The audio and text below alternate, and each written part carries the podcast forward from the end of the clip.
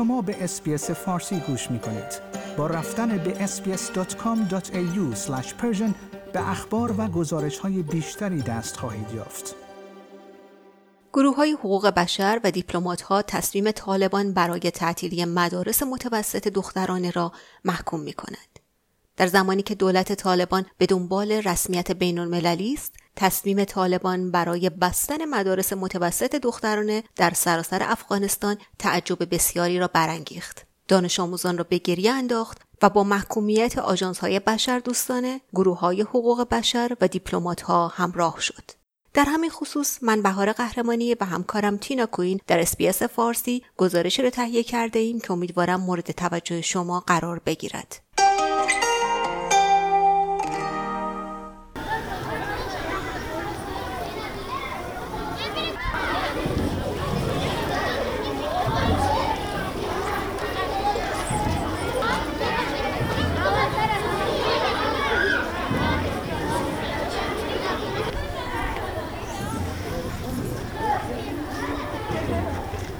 صدای خنده دختران جوان در زمین بازی مدرسه زودگذر بود.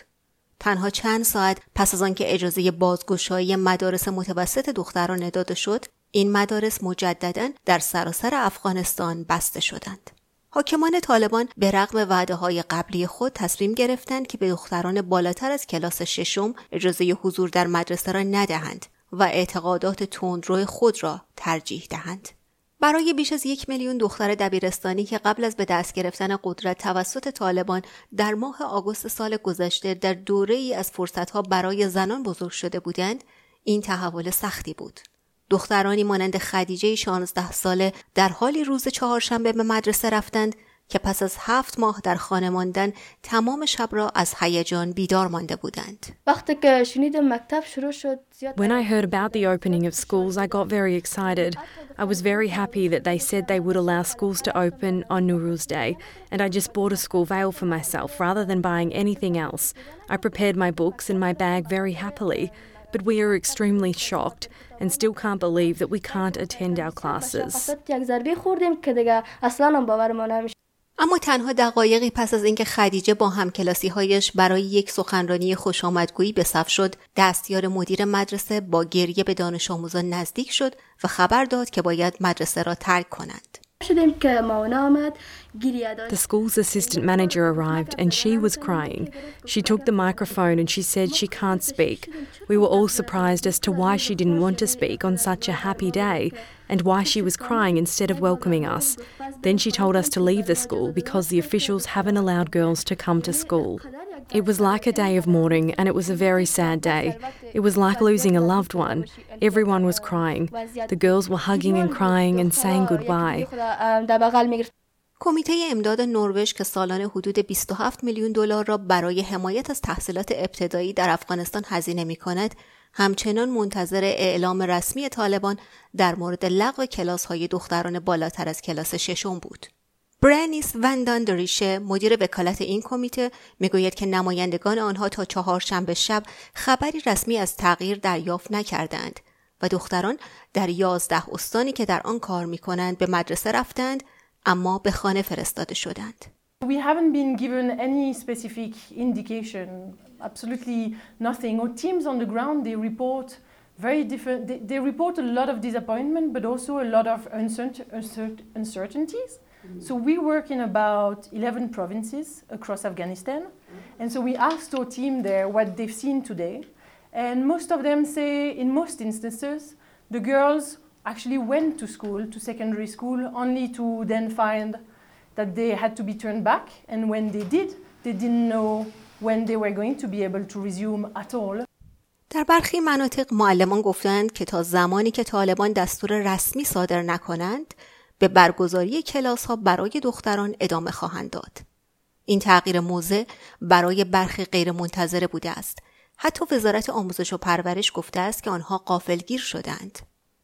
کریس نیامانی مدیر سازمان نجات کودکان افغانستان است. او از کابل با شبکه خبر اسپیه صحبت کرد تا شوک خود را بیان کند. This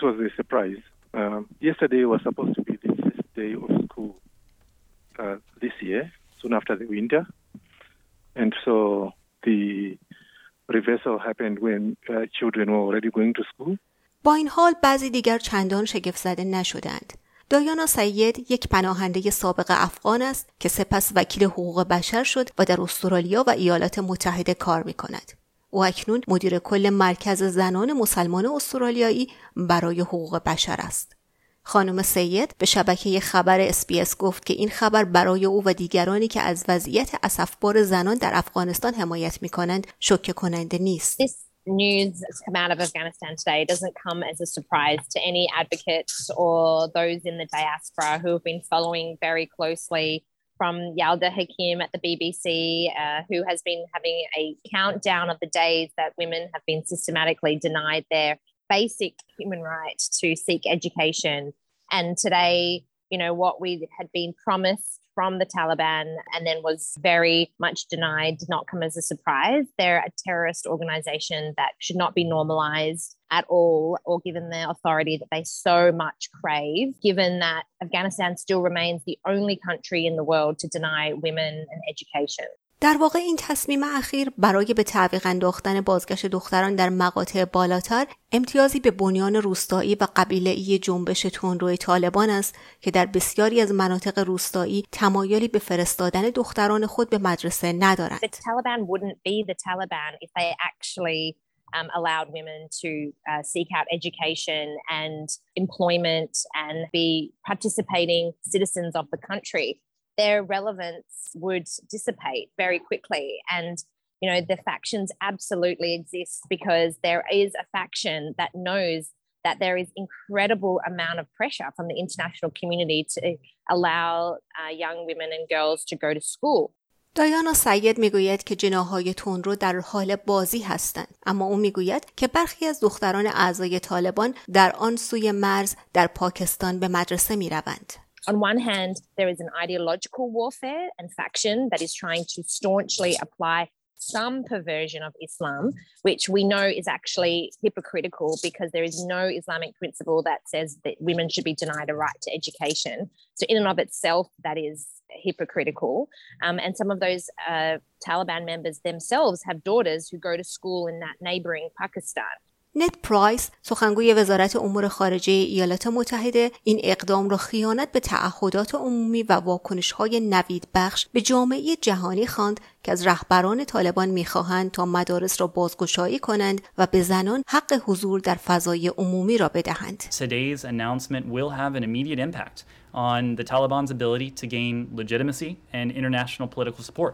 Uh, we've long said that any future government of Afghanistan international legitimacy, relations with any such future government will be predicated on a number of things.